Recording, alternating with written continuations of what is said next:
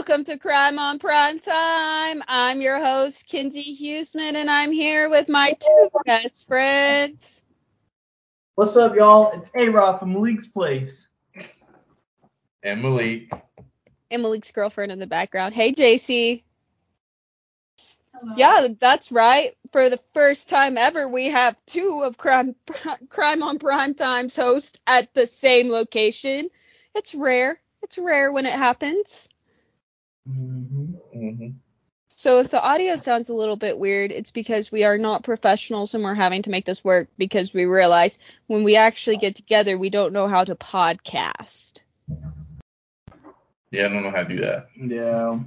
Seems like we should, but we don't because you know we just don't live in the same states. But A Rod, would you would you like to share why you're at Malik's place? Yeah, yes, I will. The reason I'm here is because I graduated yesterday on Friday, August 4th. Woo! Shout out to Malik, Kins, everyone who helped me. Once again, I know y'all. Sh- I shouted y'all last podcast, but give y'all another one. And for those of you that don't know, because so far we've heard that A Rod is at Malik's place because A Rod graduated. A Rod graduated from the college that Malik works at. But who was at the college before? Me. A Rod was there first. Mm, Yeah. Yeah, not yeah, relevant. Yeah, yeah. I showed him the ropes here. All right, Malik, do you have a question for us? So after people, you know, take a shower, apparently there's not one way to do this. I was watching. There's a podcast that I watch with JC, and people get out of the shower and get dressed in a different order. So how do we? A podcast you watch? Mm-hmm. You watch podcasts on YouTube.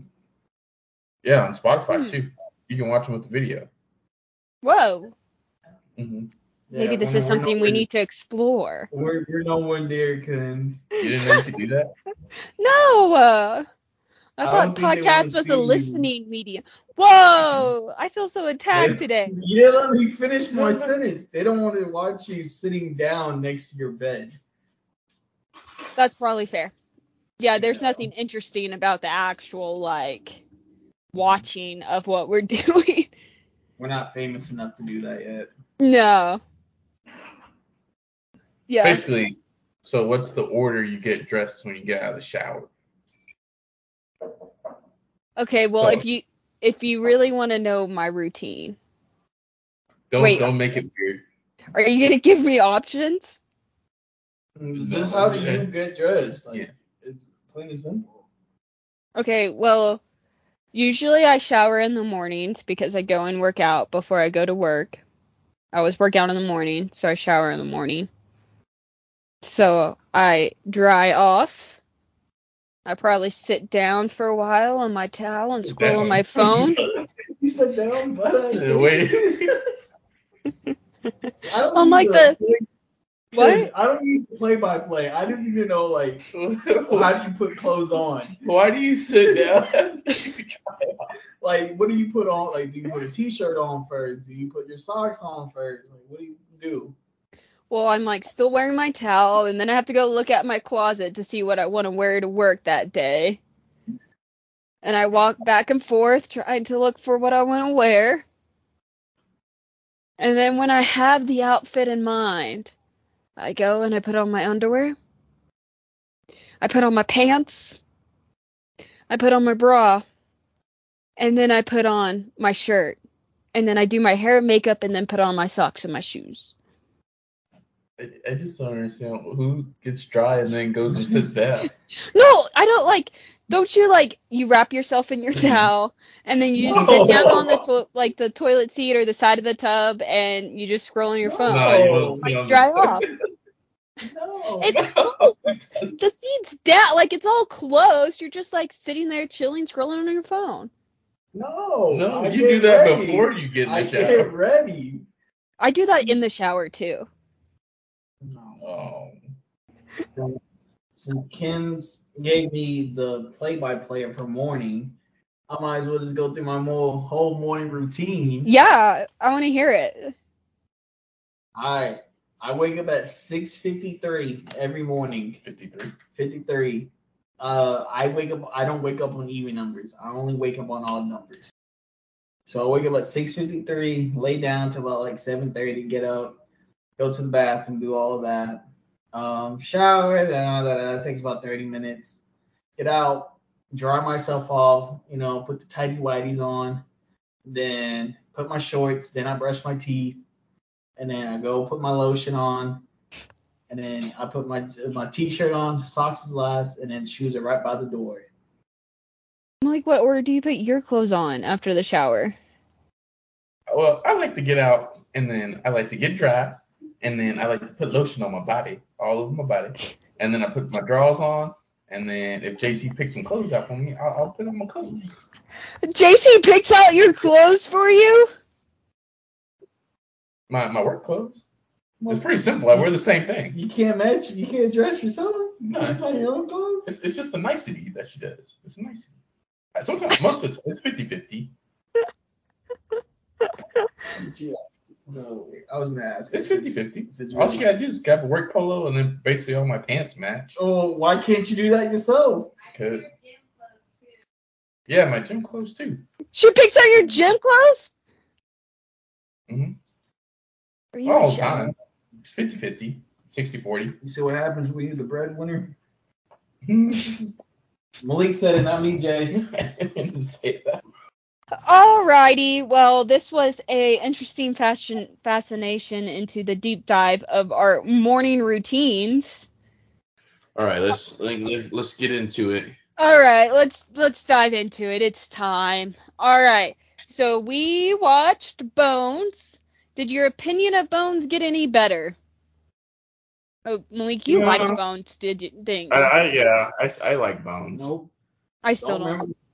Remember. Don't remember the first episode. I really don't remember this episode. Well, you didn't watch this episode. Well, they didn't need to know that, kids. It's okay because then they'll know that we're having the same experience as they are of us. Don't worry. Don't worry, listeners. We will get better at describing the episode. Also, no guarantees. No, no, no guarantees. Also. Okay, so we watched Bones season five, episode six, Tough Man in the Tender Chicken. Again, my issue with Bones is that they're just these episodes are ridiculous. They're just absolutely ridiculous. Um Okay. So the woodchucks brought in a body, which is basically the Girl Scouts. I used to be a Girl Scout. I would not have I was not taught what to do if I found a body, but I'm glad the woodchucks were. I did not get that badge. You know what? How did they bring it in without? I feel like it would have fell apart. Like, how did they even pick it up? We will go to a Girl? Scout camp and find out. Mhm. Obviously, they're trained there to pick up a dead body and process a crime scene. Again, that is not what I learned at Girl Scout camp. I don't remember what I learned at Girl Scout camp, but I feel like I would have remembered if it was this is how you process a crime scene. Okay, so they brought in the body, not the police, and then they let them stay. They're like, "Oh, and do y'all want to see us do the autopsy?" And they were like, "Yes." And I was like, "I feel like you shouldn't allow 12-year-olds to watch an autopsy." But proceed. Also, they found a body in the in the Savage River. Victim is a middle-aged man missing his fingertips, and apparently the body was filled with hydrogen sulfate, which apparently makes a body smell bad. Which I already thought decomposition made a body smell bad. Yeah, I know. That's what. See, that's what I thought, and I was like, it smells worse than what it normally smells like. That's what I thought, Did- I think. But then they said it smelled like fart, is what they said it smelled like. You know what? I do remember in college one lab experiment where it smelt bad. We were working with something that smelt really bad. I'm wondering now if it was hydrogen sulfate. But I remember the professor being like, y'all can go in the hallway if you need a break from the smell. And I was like, cool. Now I'm wondering if it was hydrogen sulfate. Okay. Oh, so they are, really are going with the government did it based on no evidence. At first, I thought it was a joke, like, haha, the government was maybe experimenting with him because they're doing hydrogen sulfate experiments, haha. And then they were starting to take it seriously. Mm-hmm. I, they really came out of nowhere with it. I was like, oh. yeah, I was like, oh, this was a really unexpected turn right off the bat with like nothing other than I heard a rumor, essentially. so I thought it was going to get all conspiracy theory ish. This is absolutely ridiculous. The only thing that makes th- this picture look like a chicken is the pointy nose and that could be genetic. Okay, so they drew up what they thought the the guy looked like with their like fancy machines and they're like, "Oh my god, he looks exactly like a chicken." Malik, did you think he looked like a chicken? He he just looked like a dude with the with the pointy nose. Yes, That's, I that's was. I was like I see no resemblance to a chicken other than the fact that it had a po- he had a pointy nose. I don't And even get how like at the end how they even get to him even looking like a chicken. It really makes no sense. No, it did not look like a chicken at all. Like, and they were convinced that the government they were convinced that the government were doing experience experiments to merge a human and a chicken to make a super soldier, which doesn't make sense because that's not even that great of an animal. I was like, this is stupid. And then I said, yeah, stupid rejuvenate ju- rejuvenation. Because they were like what like what animal would you like want to be merged with? Like what would be the best animal? And Bones was like, well, a a worm or something, something weird. And they're like, why? And she was like, well, rejuvenation, of course. And I was like, yeah, stupid, rejuvenation. How did you not know mm-hmm. that? How did you not know that specific worm? The victim didn't drown. Has a lot of scarring around his nose, and a parasite only found in chickens was found in him. There was a hit on the facial reconstruction picture, and it's. Oh, one minute. Let me. Kinsey on her notes. And it's Nick Raven, the head of personnel at Cluxton Farms, a chicken farm. Ooh. And then I was going to say, like, maybe he spent so much time with the chickens that he started looking like them.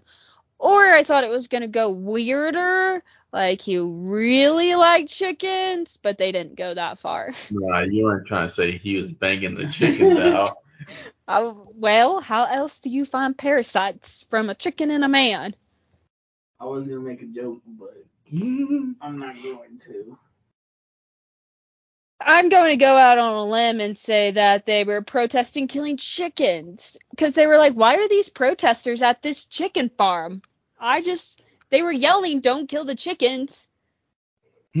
So, and holding signs don't saying don't kill the chickens. So I'm pretty sure they're protesting about killing chickens.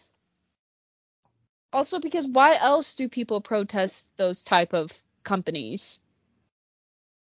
It's always about the animals. The Cluxton farm accountant is Nick's wife. The hydrogen sulfide deformed his nose, and his wife thinks it was the protesters. Um, the peaceful protesters outside.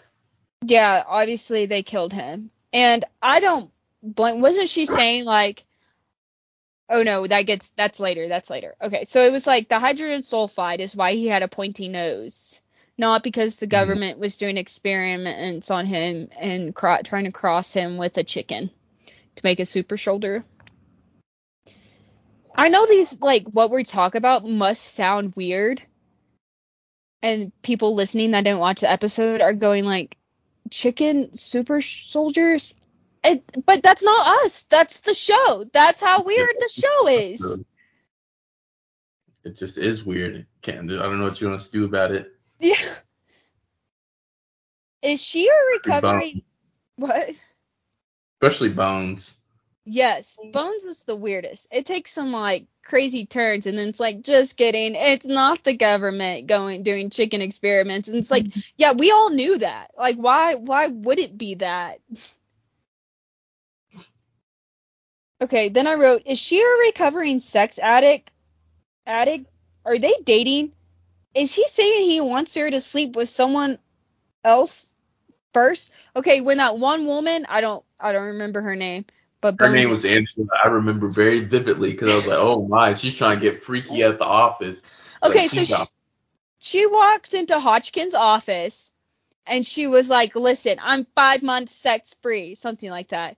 He's like, "That's awesome," and she's like, "Yep, after six months, I can have sex again." Or my therapist says I can have sex again because I won't get too attached or something like that.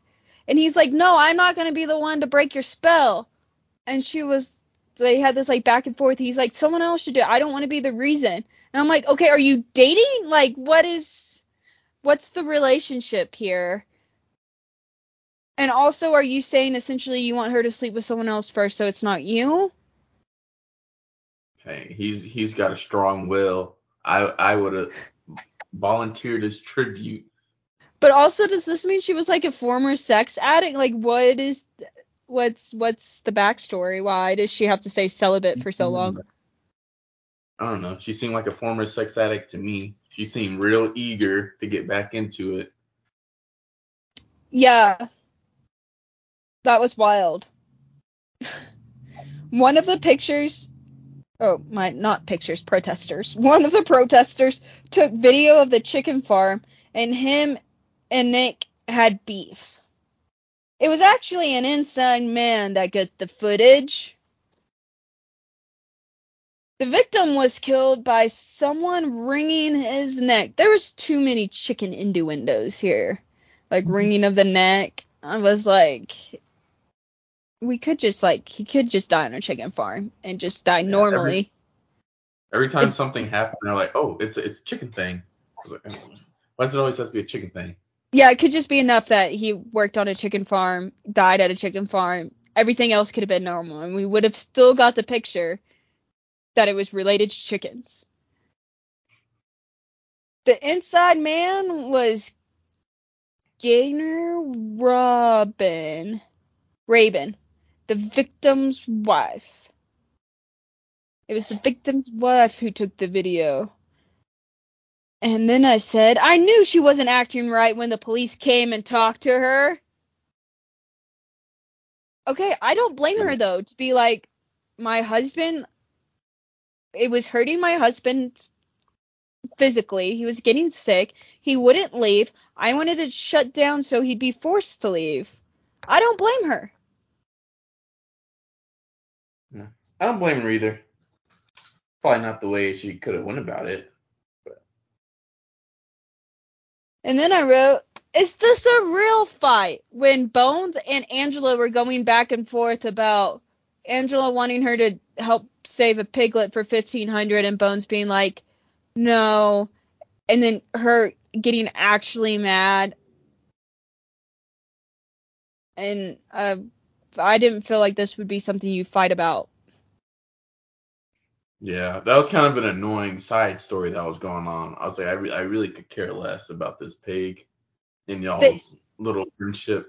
Yeah, and they were trying to make it deeper, and I was just like, I don't know, man. That's like a lot of money to ask someone to donate for a pig. for a pig. I don't know. I'm like, don't you work in like, you know, the FBI crime scene lab? Do you not have fifteen hundred dollars? Just buy the pig and stop begging me. Um. Then I wrote. I don't know what my next two notes really are talking about, but I wrote that was rude. Who Uh, knows, know but- rude. Something rude. Bones was being a about I the think- Yeah, I think it was something. Yeah. And then I wrote absolutely disgusting to think about. Mm, couldn't tell you. And then I wrote, why were Booth and Bones holding hands that long when they went out to, like, they were talking with that guy Sweets and they were at the diner and they were talking about how Booth was or Bones was having this problem with Angela, and Bones got up to leave, and Booth grabbed her hand and was like, "It's gonna be okay." And they were still awkwardly holding hands for a really long time, and I was like, "Are y'all dating? What's going on?" so dramatic. The, all the psych stories, Yeah, two episodes, they're so dramatic. and and you have like no idea. I mean, the first episode we watched, she did drop the bombshell, "I'm pregnant with your baby." So that is fairly dramatic. That'd be dramatic in real life, but not. I'm not gonna help you. I'm not gonna pay fifteen hundred dollars for you to save a pig. Feels like it shouldn't be dramatic. Nope. The fingers were removed postpartum with a clean cut, possibly shears. Who is the sweets guy? Is he a psychologist? I have no idea what his role is. But Huh. he mm, basically had a therapy session with Bones. Yeah, I thought he was a scientist at first, and then I guess he's their therapist or like, I don't Like- know. Their Dr. Huang. Basically, I yeah, because he was in that interrogation, so I didn't know if he was like Booth's partner and was a police. I don't know. I I think he's a Doctor Huang type. I mean, I can't blame her. If the job was harming my husband physically, I would also want it shut down. There you go. Okay, they just determined the killer had to work at Cluxton and then named the random baker. They were like, okay, it had to be someone that worked at Cluxton. They rang his neck, the video, this and that, and then they were like, okay, but what about a baker? It's like, well, didn't you just say, like, ask the wife if it had to be someone at Cluxton, and she said yes, and then and then y'all were like, or the baker down the road.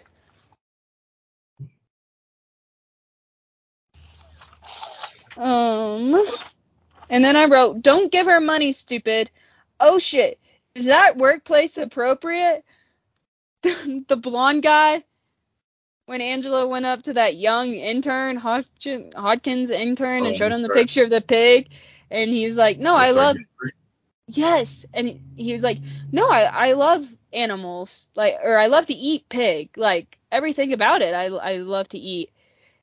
And then he was like, "Okay, I'm sorry. I have forty-five dollars." And I was like, "Don't give her money. That's stupid. That's one, not enough money, and and two, mm-hmm. she's not gonna get the rest of it. So now you're just out forty-five dollars." And then they started to bang, and then it was like, "I don't think you can do that at work." Nope. Definitely not with the with the blinds open. I know. I was like, she seems like she just wants to have sex. hmm That's And what I was saying. If I was that first guy, man. Hey, you gotta do what you gotta do. No one's gonna be mad at you. Well, then I was like, okay, so she not dating Hodgkins? I mean, but that's essentially who she went to first for sex. And he he didn't say no. He just said, I don't know. The whole thing was weird. So a cigar clipper was the tool used to clip his fingers. It was not, but let's keep going. Also, the baker has a point. Um, I think the point I am talking about is that um he was saying that to have a good bakery, you have to smell the bread and the chickens. He was downwind, so it smelt really bad, so no one could smell his breads or anything. But I guess he had like a good alibi or something that was like, it wasn't me though. And then I said, just make it obvious that you sleep together, why not? Usually once you like sleep together in the workplace, you try to then avoid each other. But then they were like acting all in love. Oh, they didn't hide it at all. No. They're here rubbing shoulders, getting real nice and comfy. Yeah, it it was weird. Cause like even from a stand, y'all have sex once and then y'all are all over each other. That's not how that happens. Maybe it happens that way for some people. You, I would think. That sex must have been really good then. Hey man, maybe that young buck was putting it down. How do you know it wasn't her that was putting it down? That was, that was gonna be the flip side. Maybe she she seems to be a sex addict, so maybe she she did things to him and then he fell in love. He is an intern, so he's like younger. He probably Mhm. did. He probably fell in love at that point. So she's a seasoned veteran. Yep. Taught him a few things, some new things. Yep, and taught him a whole, showed him a whole new game. Yeah, I'd never seen that before. Never seen that before. oh, that's that's different. Oh, that's different. he he just had the widest eyes of like what? Hmm. So, oh, I didn't know you could even do that. Mhm. Might have been the best like orgasm of his life. Fell Best in love. it couldn't have been that long, right? It was at work. Had to be quick, anyways. Yeah, I told you. She she flipped around one time. He said, "Oh, I didn't even know that was a thing," and that was all she wrote. yeah. okay. Uh. So some weird machine hit his head. Okay, then to even humiliate the intern, they made they painted the side of his head, and I was like, "Come on, man! He just not in front of the girl that just just blew his world." literally. Yeah. Gonna emulate him right after this. That um wasn't the cigar clippers, but now they think it's a cauterizing blade. Whoa, whoa, whoa. This took a turn. Nick Raven sexually assaulted an employee and when she said something about it, they demoted her. And then I said, I really like this woman. I like her spunk. She was like, you know what? If I was gonna kill him, his fingers not what I would cut off. And I was like, damn straight. She's like, "You can throw can you throw me in jail so I don't have to go to work for a few days?" Like it was a vacation. I was like. I know. I was like, she does not give a shit. So I'm pretty sure she did not kill him. so it was an accident. Man, this this is actually sad. Like I feel for this guy.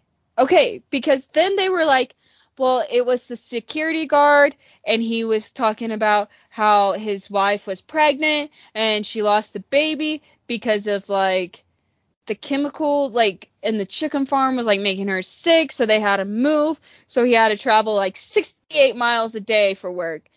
And so he just wanted like money for gas to get repaid. Yep. and the guy wouldn't give it to him. And so he was like i didn't mean to hurt him. Like we just got i got so mad and i pushed him and he fell and i tried to protect him. So that's how his hand got hurt by the chicken neck wringing machine. And that guy died and he felt really bad because that's not and i believed him. I was like this sounds this just sounds like an accident. Like I, I do feel for this guy. I'm sure he didn't mean to kill his boss. He what he was asking for didn't seem like that big of a deal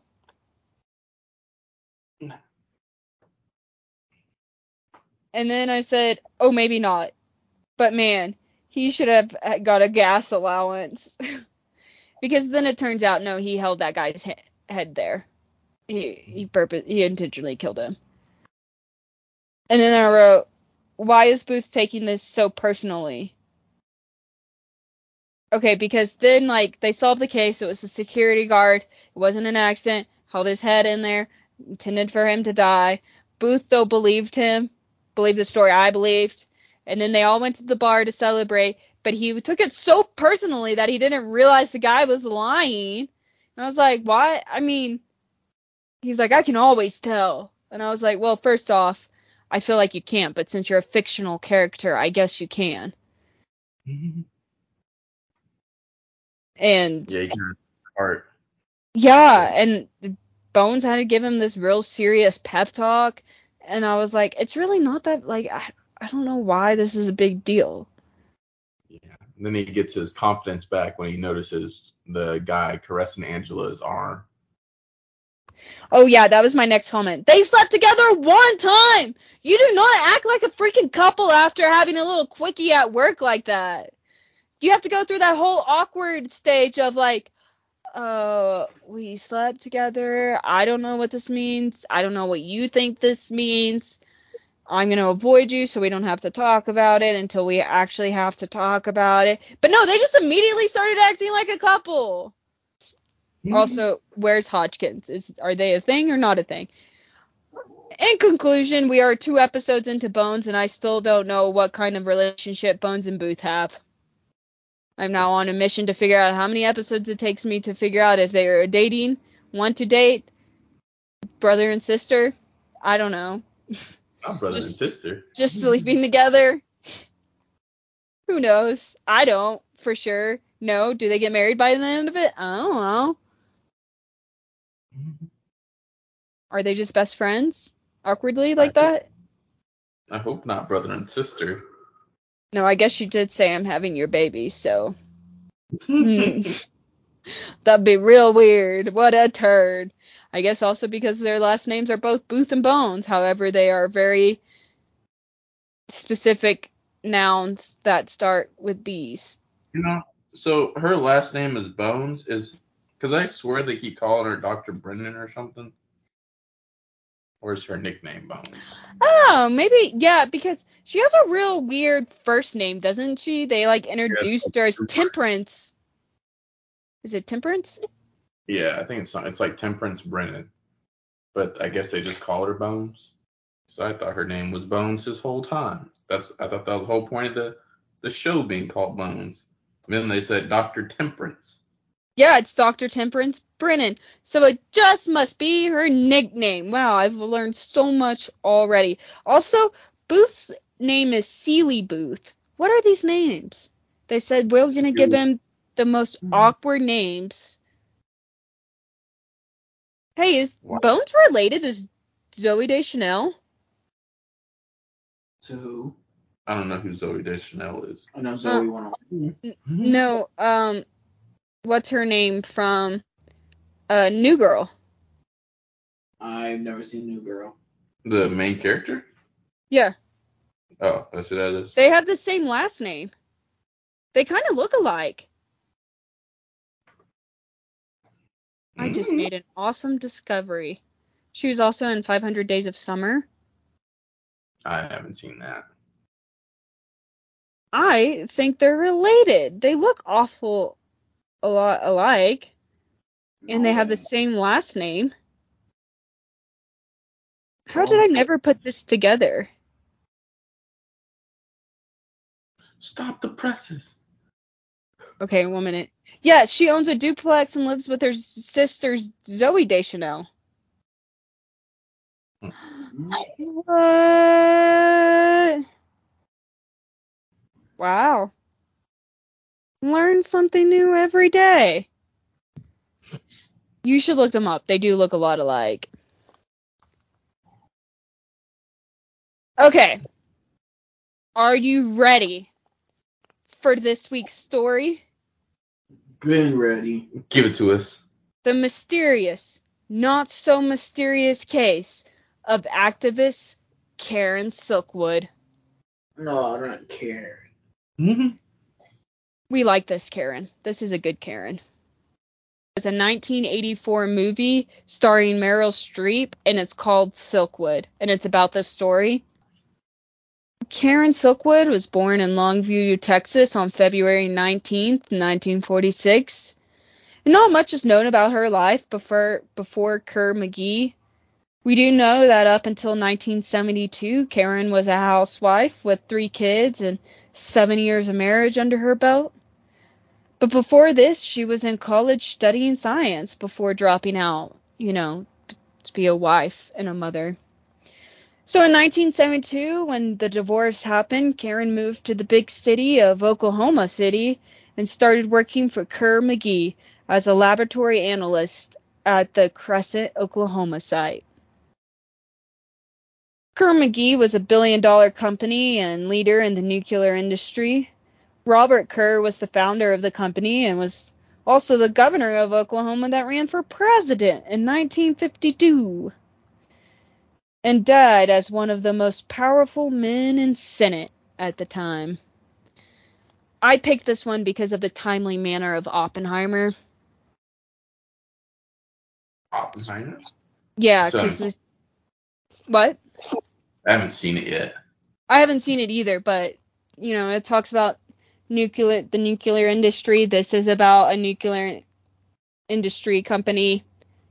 So I was like, feels timely with Oppenheimer coming out. Feels like we're talking a lot about nuclear power and energy lately.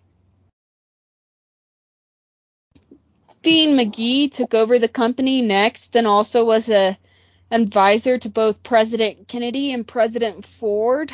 So, you know, like, these are some powerful founders. Not your average Joes.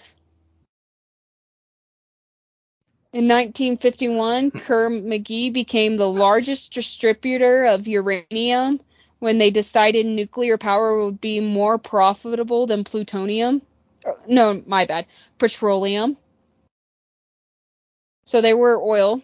And then they're like, let's get in this nuke game. There's a lot going on here. A lot of money. In the 70s, however, they turned their attention to plutonium, a rare radioactive chemical element stronger than uranium. Plutonium was a major player in the Manhattan Project. When exposed, plutonium accumulates in bone marrow and it causes radiation poisoning. It's more dangerous when inhaled versus ingested. So, you know, be careful of plutonium. So you can eat it and it's safer than inhaling it. Yeah, but either way you're getting radiation poisoning. So maybe just like don't don't touch it.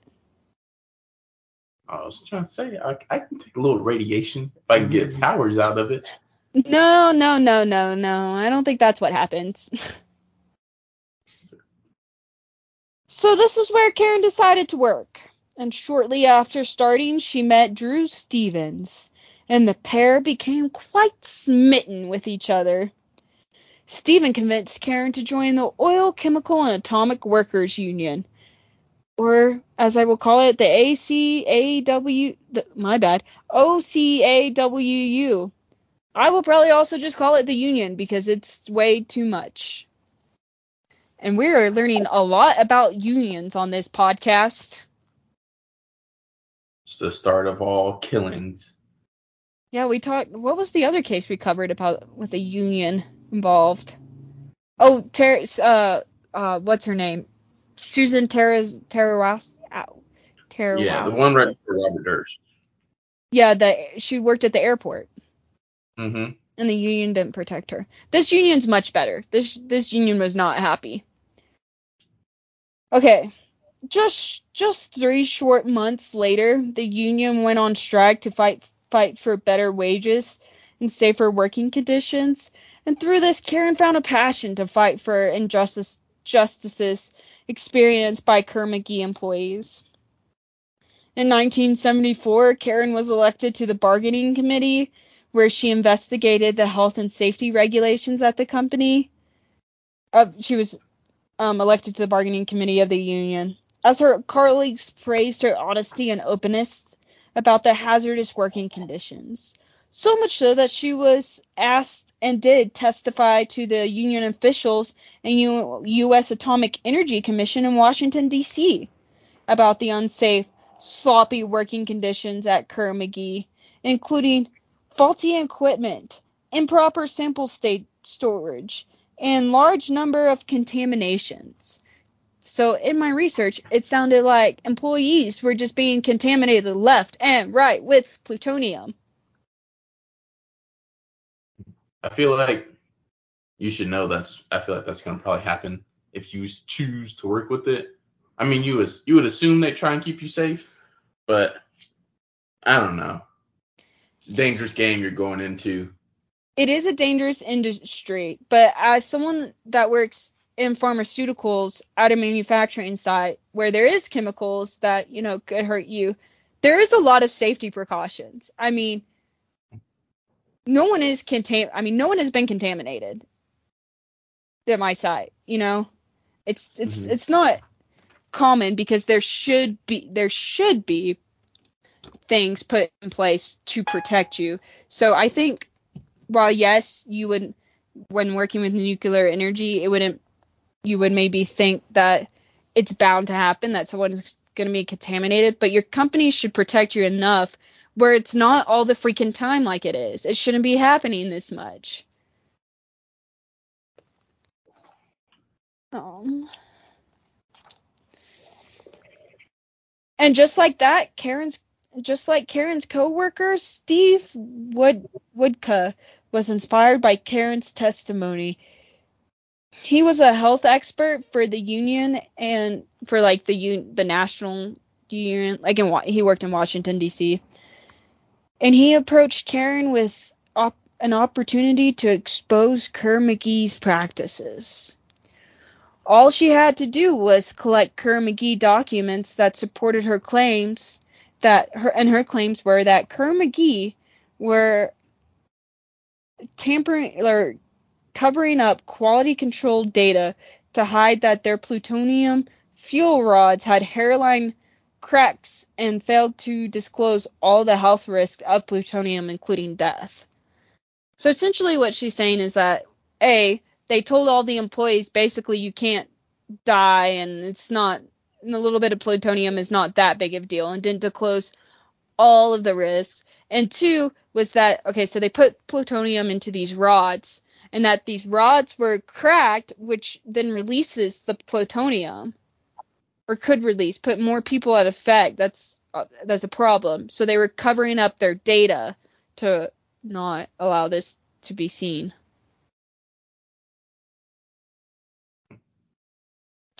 Very interesting. Karen was nervous, but she believed in the cause and agreed to it.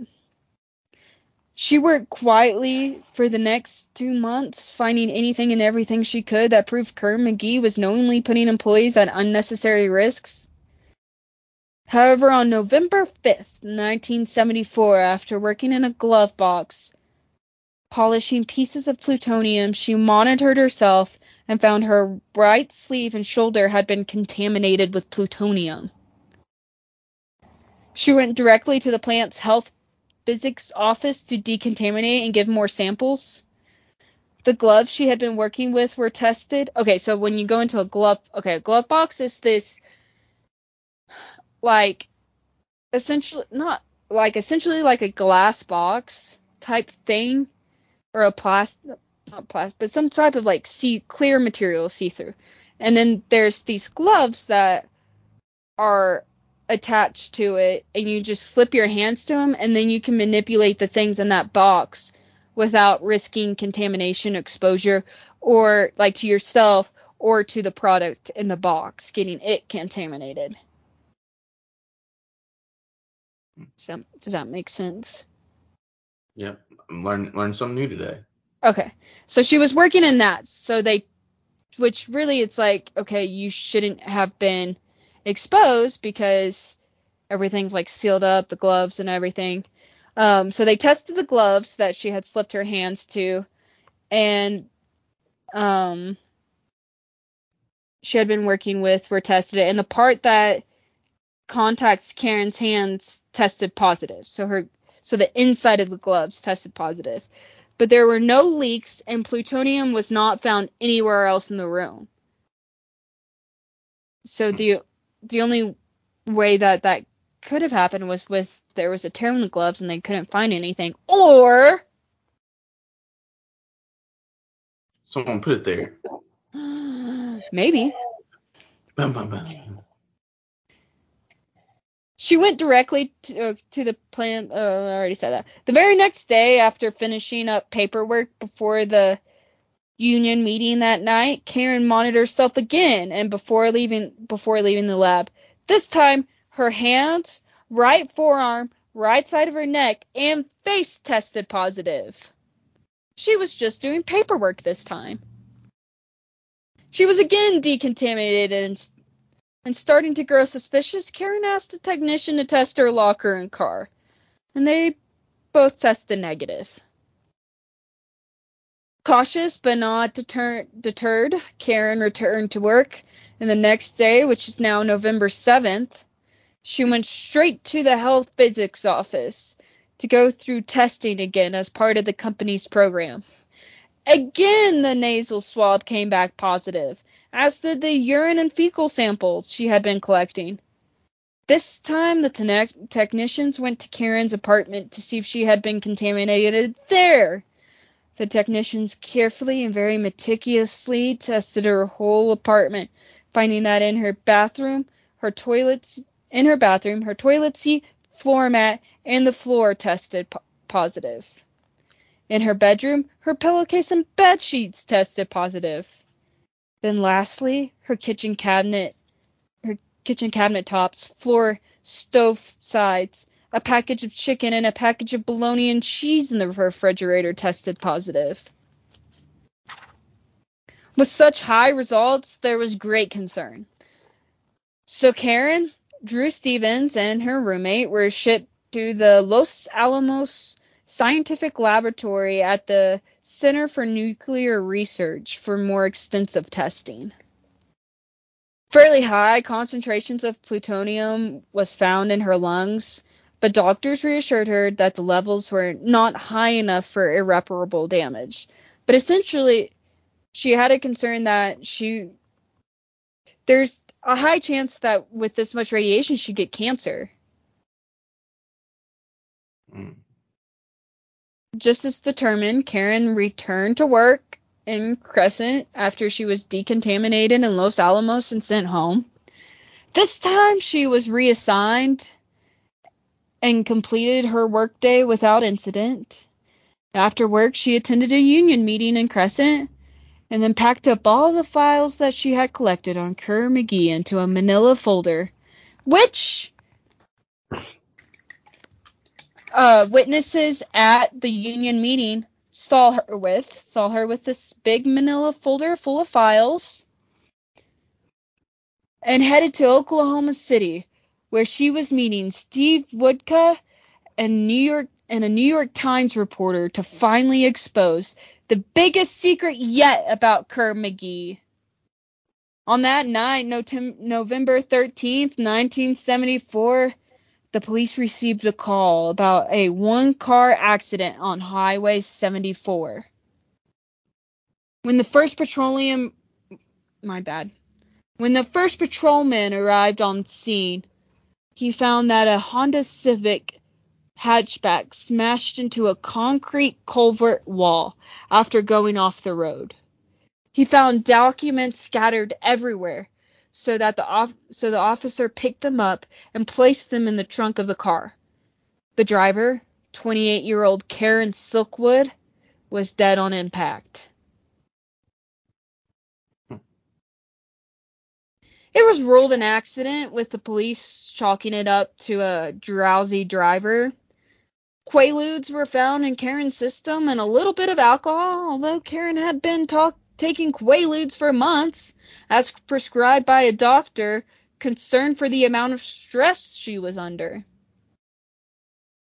Karen's friends and family didn't believe it. The timing was too perfect. Kerr McGee knew Karen was about to blow the whistle, so they tried to scare her by poisoning her with plutonium. And when that didn't work, They silenced her for good. They just had to prove it. Thoughts so far? Poor Karen. Poor, poor Karen. That's a lot of plutonium. That's what? That sucks. That sucks. Have all that plutonium, plutonium in you, in your body, yeah. and around you, Mhm. and then know you're probably probably gonna die. Yep. Yep. Yep. It is sad. Drew, Drew, Steve, and the New York Times reporter went to pick up Karen's car the next day after the crash, only only to discover the manila folder and all files were gone. The union had the union hired an auto accident specialist from New Mexico to come investigate. He found a new dent in the car's rear bumper, inconsistencies in the highway bend, and skid marks. In a more in more detail, he found Karen had skidded to the left sharply, straightened her wheel driving on the shoulder without trying to return to the highway until she saw the culvert and drastically turn the wheel.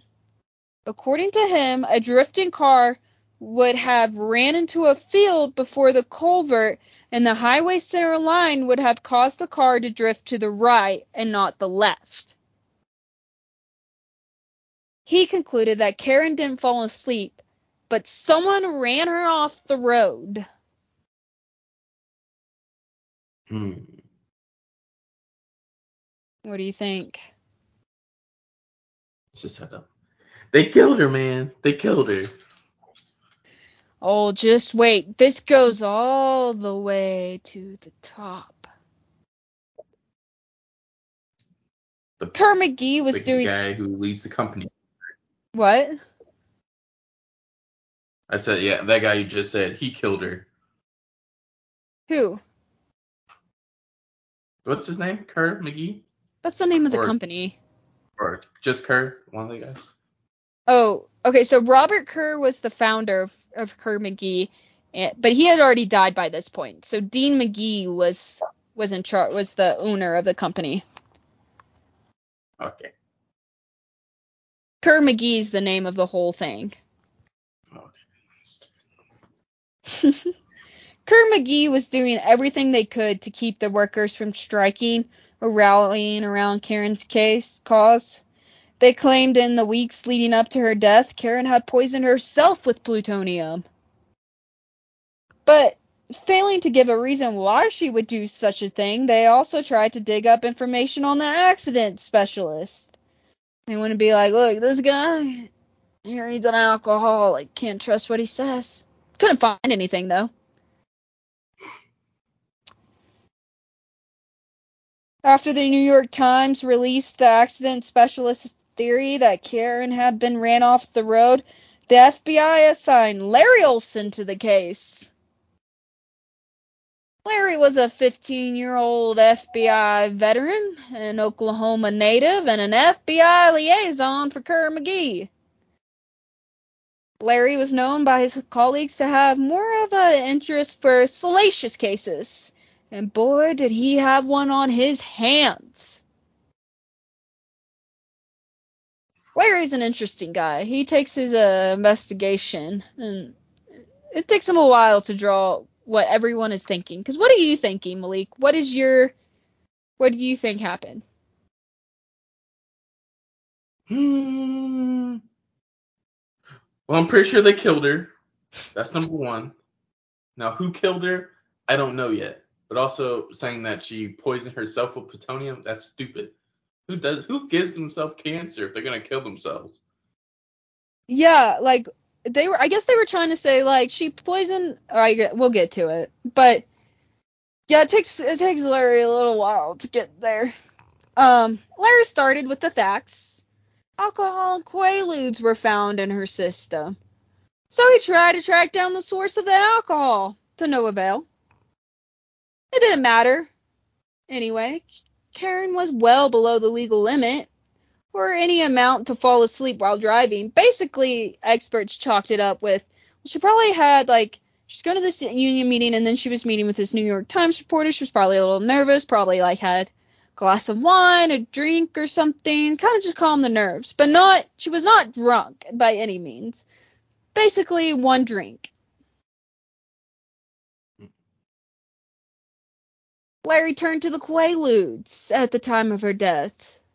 At the time of her death, 0.35, I don't know why I said that, 0.35 milligrams of methaqualone was found in her system.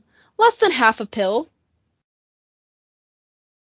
Was that enough to make her so drowsy she falls asleep behind the wheel? Karen's friends said no. Karen was only prescribed the pills to help her sleep at night, but she also took some during the day.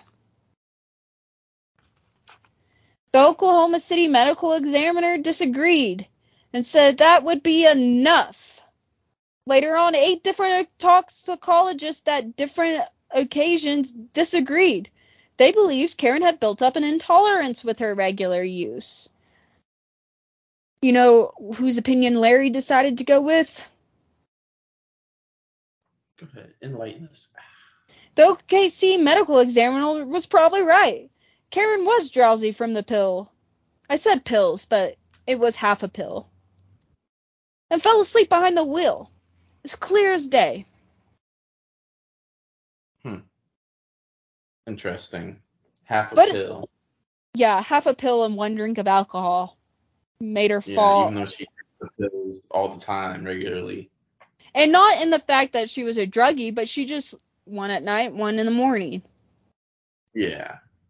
Regular prescription. Nothing- Yeah. crazy. Yeah. But a new salacious detail caught Larry's attention. How did plutonium get into Karen's apartment?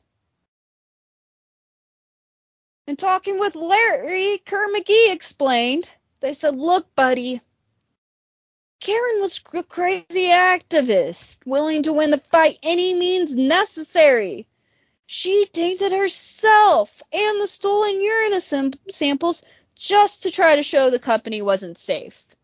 She was doing it to make a point, trying to make us look bad, trying to embarrass us. Mhm. However, Larry was suspicious of the story. Of course he was. She just took plutonium home with her, huh? On purpose. Yeah. She was like, I'm gonna get him by by poisoning myself. It wasn't uncommon for employees to be contaminated. So why would this one start a revolt or be embarrassing? It was happening all the time. I was like, I feel like you just told on yourself. It's by saying it's uncommon. It's not uncommon for employees to get contaminated. I was like, it should be uncommon. Yeah. Yeah, so Larry, at, okay, so when Larry first started the case, it felt like he was on Kerr McGee's side. Like, okay, they're, I need to find something to prove what they're telling me and not investigate what is happening. But he, this was about the time where he was like, I don't know, they might be up to something. Karen's friends also told Olson, who's Larry. I wrote Olson and Larry. Karen's friends told Larry that she was really concerned about getting cancer after plutonium was found in her intestines. This doesn't sound like someone who would intentionally poison herself. At the same time, NPR released a story about how 40 pounds of plutonium had gone missing from the Kerr McGee facility. The New York Times reporter Karen was supposed to meet that fatal night reported 60 pounds, corroborated by an inside source. Missing a lot of plutonium. To put this in perspective, 12 pounds of plutonium in a bomb can take out a mid-sized city. And on the black market, 60 pounds would cost 5 to 10 million. God damn. Yeah, so what if 12 pounds took out a mid-sized city and they had 60 pounds? That's five bombs that were essentially missing. gonna have to get a hold of some plutonium and sell it, so I can get rich. The story gets crazy. We're about to get into some conspiracies. I like conspiracies. Kerr McGee hinted to Larry that there was plutonium missing, but did not confirm the quantity. Basically, Larry heard this and he went to Kerr McGee and he's like, "Hey, hey, do you, is this true? Are you are you missing pl- some plutonium?" And they're like, uh, "Yeah, uh, you know," and walked away. That's how that interact. I'm sure that interaction went. Mm-hmm. Sure went just like that. Yeah.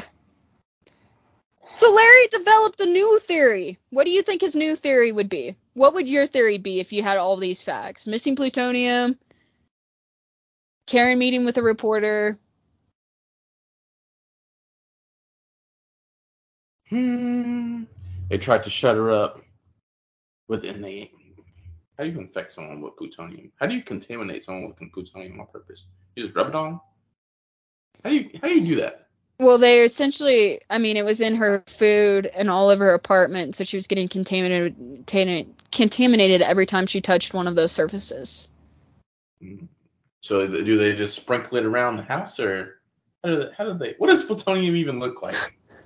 Uh, that's, that's I I I'm sure it can come in many different ways. I don't I don't know for sure. don't worry, I'll figure it out. Okay. So your theory is that Kurt my theory at this point would be that maybe Karen found out about the missing plutonium. Maybe that's what she was going to tell the New York Times and they killed her to stop it. This is what Larry's new theory is. Given that plutonium was missing and Karen was poisoned with Kerr McGee plutonium, Larry said she must have stolen the plutonium. Mm-hmm. But But, so she infected herself. with, with her food and all that, Yeah, and you her think she would just say F it and chug that thing? like it's it's okay. I found out it's like it's a piece of metal is what it is, or it looks like a little piece of metal. Okay. know if you can see but oh, No. See, I, I, I, that's not the natural form though. That's what they put it in. I think. Is it Oh, not? well, when they it says that wait, hold on. That's not Yeah, how. it just says that it says it's a radioactive metal. Oh, okay, okay. I don't know. Maybe Yeah. they. I don't know. Would they melt it down? No, that's just what it looks like. Cause even yeah, they all look like it just looks like a gray piece of metal. But how does she not notice it in her food? I guess maybe they grind it up. Yeah, yeah. I don't know. But I, I feel up like if it's like radioactive, if you grind it up, I feel like that's Oh, how it that's how goes the boom. toxins get out. Or oh, maybe it's not. It's not like uh, I don't know. I'm not a science person. Yeah, I don't know. Okay, can we just? She was getting contaminated with plutonium. We don't know how. Like, They- I don't know if they ground it up like salt and sprinkled it in her. I don't know. If But any of y'all are scientists out there, please let us know. yeah. Larry sent FBI headquarters a new request to investigate the missing plutonium. He said, I know who did it and I need permission to investigate Karen Silkwood for it. Headquarters immediately shut him down, saying the missing plutonium was not part of his Silkwood investigation. Quote, the FBI is conducting an investigation to determine if Silkwood's death was accidental. The investigation does not include positive possible suspects or motives. End quote. Which I would disagree with that statement because I would assume if you were trying to prove if it's accidental or not, you would want to investigate if there was any motive for suspects who would maybe cause the non-accidental death. Do those two things not go hand in hand? Uh, yeah, not according to the FBI, but we'll get into why they were keeping this on the They DL. they they got a part of it. Larry was not happy. He stewed and stewed on it. He just knew he was on to something and he just needed evidence. It was Karen Silkwood. That was until an informant told him Kerr McGee was now missing 120 pounds of this And as this was after Karen, and this was after Karen died. So Larry got to thinking, and he decided his theory was off. Karen didn't steal the plutonium. The higher ups at Kerr McGee were stealing it and poisoned her to become because she found out about it and was going to tell the New York Times. Yes, Larry, I'm glad you finally got there. Maybe it took a little too long, but yes. Good old Larry. He's smart. He's smart. He's just he's slow at the same time. Um, so basically, he thought there was like a plutonium smuggling operation at Kerr McGee, like an inside smuggling operation. Larry typed up his report with his new findings and sent it to headquarters, but before they got through all of the files, the F- all 11 files, the FBI released a fact memorandum. A fact memorandum is basically where one of the desk guys goes through all the evidence and comes to a verdict. He is judge, trial, what is it? Judge, jury, and executioner. Except- Yeah. Except for the fact memorandum, the desk guy. For except for this fact memorandum, the desk guy only went through the accident specialist report and not Larry's investigation. This desk guy argued that the reason the car drifted to the left is because a big gust of wind pushed it that way. This wind would have to be 60 to 70 miles per hour. He didn't care to look into like the National Weather Service to see if it was windy that day, but if he did, he would have seen that it was only 15 miles per hour wind. There was just a slight windy day. No big gusts. But that didn't matter. Sure, it was just a big gust that blew the car all the way to the left. He also argued that the dent on the back bumper happened after Karen's death, when the car was in Drew Stephens' possession. Usually, fact memorandums are 100 pages long, but this one was a mere four and a half, and concluded that there was no foul play in Karen's death. And in the FBI's eyes, this was the finale of the Karen Silkwood saga. The case was closed. Thoughts for the FBI? Oh, I was like, that's that's that's it. That was until a law student named Kitty Tucker read about Karen's case in the Washington Post, and she was more than enthralled with the case, but grew more and more connected to it the more she read about it. She was outraged. A woman not afraid to do the right thing and stand up for justice for her and her fellow coworkers had clearly been murdered, and no one was doing anything about it. So Kitty, Kitty just happened to be a legislative coordinator for the DC chapter of the National Organization of Women, or NOW, and she drew the rest of the organization's attention to Karen's story as well. On August 26, 1975, Kitty, the president of NOW, and another NOW official went to the FBI and demanded answers to why Karen's case was closed. The FBI just reiterated that was in the fa- what was in the fact memorandum, but it wasn't answering the women's questions. So, starting to feel the pressure, the FBI told the women to told the women they watched too much TV and dismissed them. Probably telling them they watch too much Law and Order, don't we all?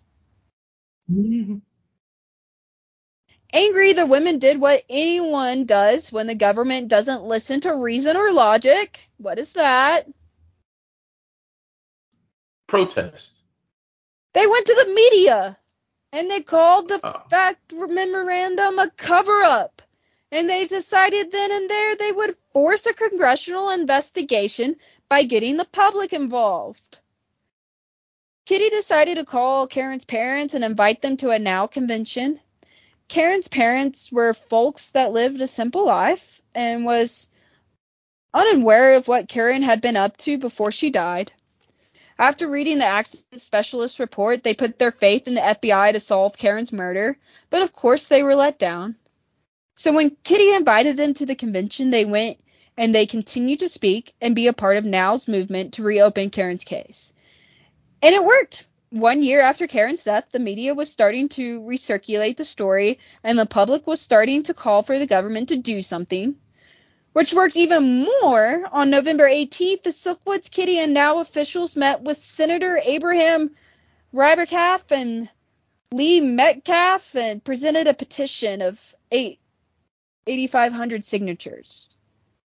Impressed, the two senators agreed to reopen the case, and this time Metcalf and his investigators would lead, lead the investigation. After five months, the hearings were set to start until Metcalf pulled the plug on the whole thing. Metcalf said that Dean McGee came to him saying that the OCAW union, the one that Karen was a part of, now agreed the fact mem- now agreed with the fact memorandum. The AC the union denied this, but it didn't stop Metcalf from turning back on his promises. However, the investi- the investigators Metcalf had assigned found a lot of suspicious behavior within different government groups and Kerr McGee. They wanted the hearings to proceed, so they bypassed Metcalf and went to Congressman John Dingell. Dingell. D I N G E L L. You would pronounce that Dingle, right? Ding, ding, Dingle? Dingle, I guess. Dingle? Okay. John Dingle. to take on the burden of Metcalf's unfulfilled promises, and he agreed. For months, Dingle demanded that the FBI and Justice Department answer obvious questions and provide all of their evidence. Mostly, Dingle wanted them to explain why they were being so secretive, reserved, and downright shady. His exact words. It wasn't. Those are not his exact words. Those are my words that I assumed he was thinking. Basically, the FBI wouldn't let Larry Olson talk to anyone about his investigation. I mean, everyone was kind of like, How did you draw? We want to talk to Larry. And the FBI was like, No, you can't talk to Larry.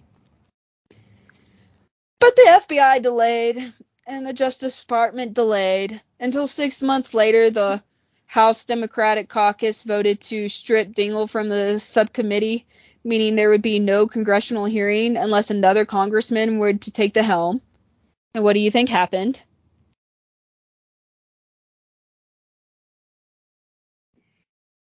What do you think happened, A Rod? No, no. We don't know, man. We don't know. We told you how we feel about these random questions. No one stepped up. Okay. No I need one's to list these questions. No. I'll I'll start typing up a. I'm gonna ask you this question at some point. Yeah, I don't like pop quizzes, man. I haven't about. I I passed. All right, I graduated. There's no reason I should take more tests. Yeah, no one took the helm. Everyone was like, "Yeah, I'm good. This this sounds like a lot of trouble."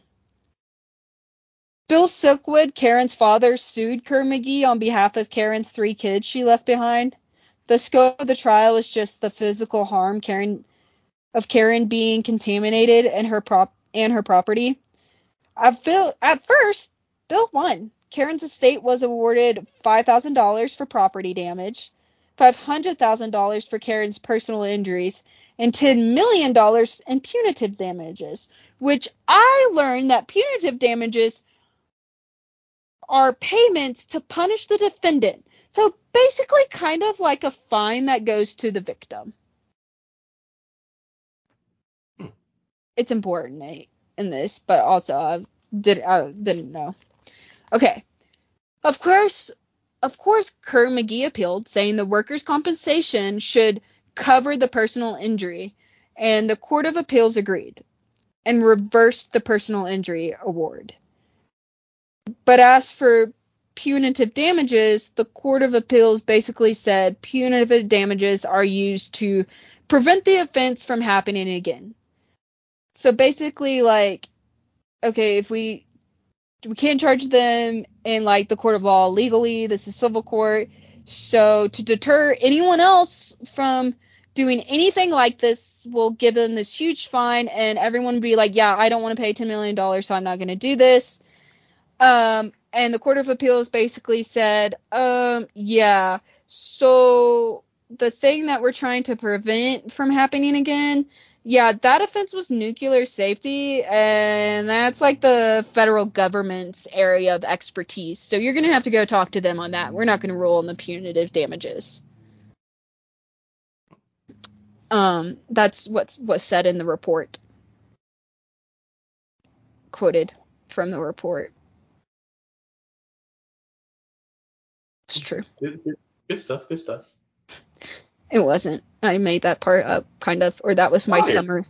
That was that was my summary of what the report said. The U.S. Supreme Court sent it back down and said, "Let a jury decide if Kerr McGee's procedures provided reasonable care." Basically, they were arguing that Kerr McGee did not provide enough protection of their employees and their safety procedures, therefore $10 million in punitive damages. The Court of Appeals said go talk to the federal government. Now the federal government is like, mm, let, let a jury decide if these are reasonable things or not. Um, reasonable care in handling and producing of plutonium. However, before it got to the to this point of another trial, Kerr McGee settled with Karen's estate for 1.38 million dollars. And it's kind of fascinating because I read this in like a a public health and law journal and they ended their discussion of this like court case with basically saying but can we rely on the average person to determine if nuclear safety procedures are reasonable or not. And I don't know, that kind of makes sense to me because working at a pharmaceutical company, it has taken me a lot of effort to figure out, like, understanding, like, our procedures and understanding the risks of everything. So that's the other thing is would an average person be able to hear this procedure and understand that if it covers all the risks that could ever happen? And I don't know if it's fair to ask the average person that, not because the average person is dumb, but because you don't just know nuclear safety. True. And that is the story of the brave whistleblower Karen Silkwood. R.I.P. to Karen. I told you this was a good Karen.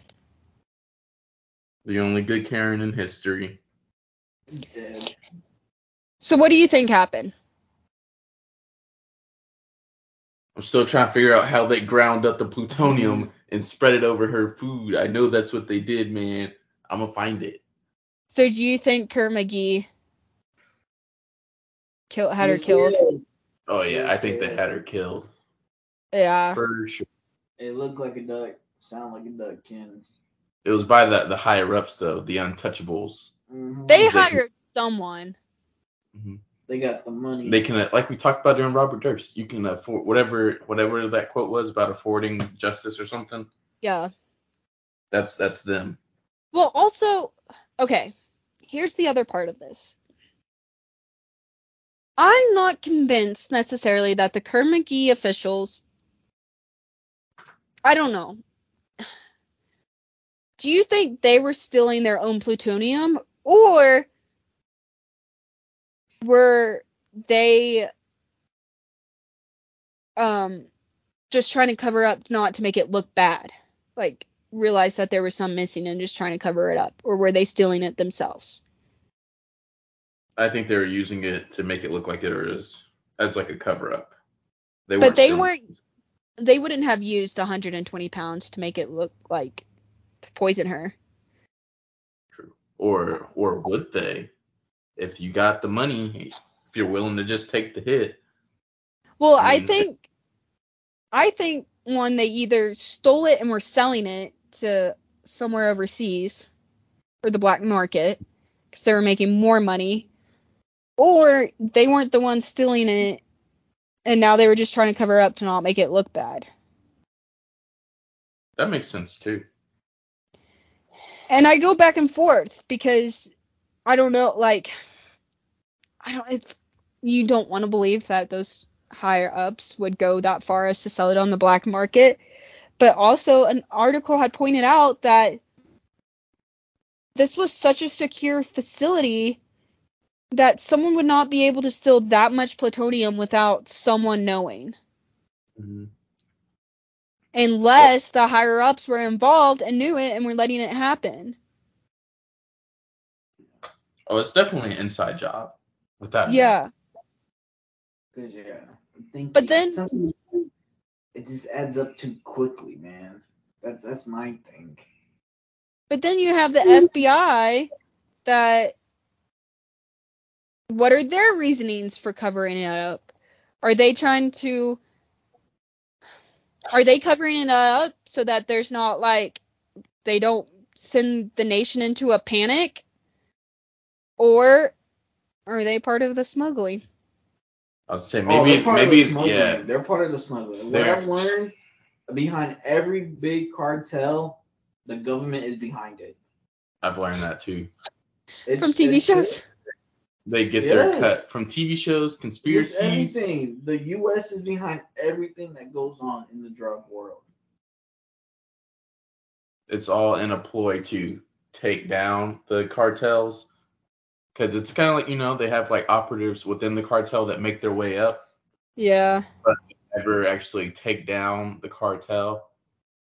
right. So they they call they call shots from within the cartel. Yeah. I mean, it would Yeah. make sense why why the FBI didn't want Larry to investigate the actual smuggling. Hmm. Because they probably were looking into it, and then the higher ups who were like in charge of it, of that like bigger like behind it, told them not to. Like hey, Yeah, because they knew. I mean, they knew who was doing it, and they didn't want Larry to find out. The CIA came in. yeah, this is a part of Okay. something bigger. So Okay, there was. I didn't put this in here one because it was like there's a really good like Rolling Stones article that goes into like in depth in this whole cover up thing. I didn't put all of it because it was like way too much information, and I was trying to condense, and it didn't really have anything to do with Karen's case. But essentially, the Rolling Stones was like basically this all comes down to the CIA, and the CIA sold it to Israel, and there's a whole history of the CIA doing this with Israel. Yes. The CIA is behind it, they're man. behind everything. So that's what the Rolling Stones theorized too, was that it was the CIA and they sold it overseas. And hey, like they say, the one person's life compared to 1000000s is Mhm. not gonna hurt. Okay, but Karen she didn't deserve to die. I mean, no, she didn't. She but, didn't, but it all plays into the bigger picture. yeah, Yeah. that's the reasoning behind it. Yeah. Mhm. Yeah. Okay, so um similarities and differences between the Bones episodes. episode. That question. The similarities, well, for one, it's they turn into like a whole government conspiracy versus just a little Chicken. chicken conspiracy. Like this, like the, the government's going down, man. More than just we might not get our eggs anymore. I don't know. Definitely Yeah. a larger scale thing. It's not just like a. I guess that Save the chickens. Small. Yeah, I don't know, man. Bones is just it doesn't appeal to me. Eh, it doesn't appeal to me as much. Yeah, I mean, basically, there was a whistleblower in the Bones episode. The guy's wife was like, "Look, we're hurting the chickens," and um, the staff at the chicken place was being harmed by workplace conditions, which as well were the Kerr-McGee employees. And yeah, that's basically it. That those were my that's that's how I got the there. big comparisons. Yeah. Um but yeah, so I probably could have found like an actual like food industry co- conspiracy company doing bad things cuz you know, all major companies are probably doing things that they shouldn't be doing.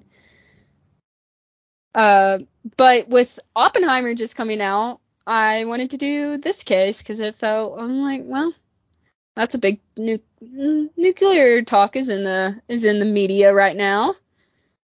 And because it's so fast, isn't it fascinating that these things seem like big parts of American history that we just don't know about? That is true. Cause uh, they don't want us to know, man. No, they never do. They never. Except there was a whole 1984 movie about this case, mm-hmm. But we never heard of it. starring Meryl Streep, who's one of the biggest actresses. You know. But she was brave. I mean, they. If the first time I thought I got poisoned was suspicious, I would have been out. Like, Oh, I'd have been done. if the FBI is listening, listen, listen, listen. We're a small Well, cool. podcast. Be cool. no one believes the things that we say anyways.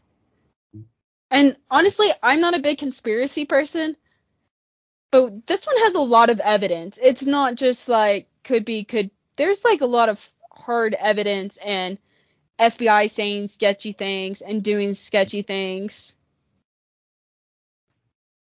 To me, it's more than a conspiracy. Hey man, all conspiracies to me are more than conspiracies. All the government ones, at least. Behind every conspiracy, there's a truth. hmm There's a little bit of the truth. I don't know. All right, are y'all ready to hear about next week's episode? Yeah. I'm excited because we haven't seen we ha- I haven't seen this one. We haven't done this one. Y'all let me know if y'all have seen it. You ready? CSI Mm-hmm. Miami. Nope. Nope. Yep. No, I hadn't either. All right. CSI Miami season 10 episode 11 Crowned. Okay. Where can they find this episode at? I watched it on Paramount, which apparently just has everything. Yeah, they got quite a bit. Oh. wait. Yeah, it'll be fun to see a new episode. Oh. Alrighty. And with that, I'm your host, Kinsey Huseman. This is Crime on Prime Time, and we are signing out. See ya.